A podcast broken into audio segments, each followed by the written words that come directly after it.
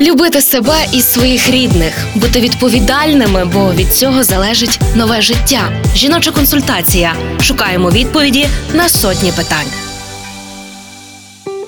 Профілактика захворювання це значно легше і однозначно дешевше ніж лікування. Банальна фраза, але не банальний підхід. Це стосується і чоловічого здоров'я. Профілактичні огляди в уролога мають бути регулярними, орієнтовно раз у рік, особливо у чоловіків зі 40-45 років, пояснює Ігор Чернюх, лікар-уролог та андролог Львівського перинатального центру.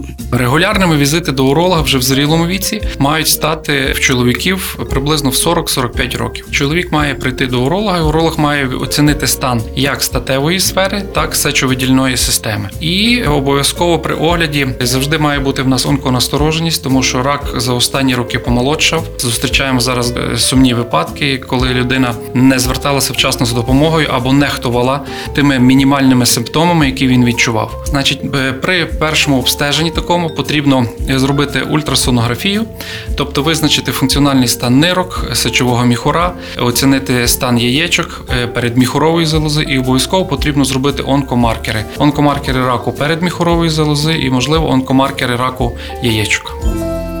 Партнер рубрики Львівський обласний клінічний перинатальний центр.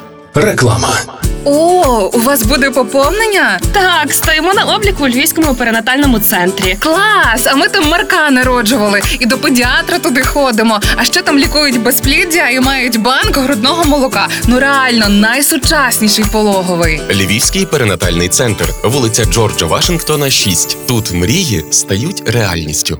Реклама.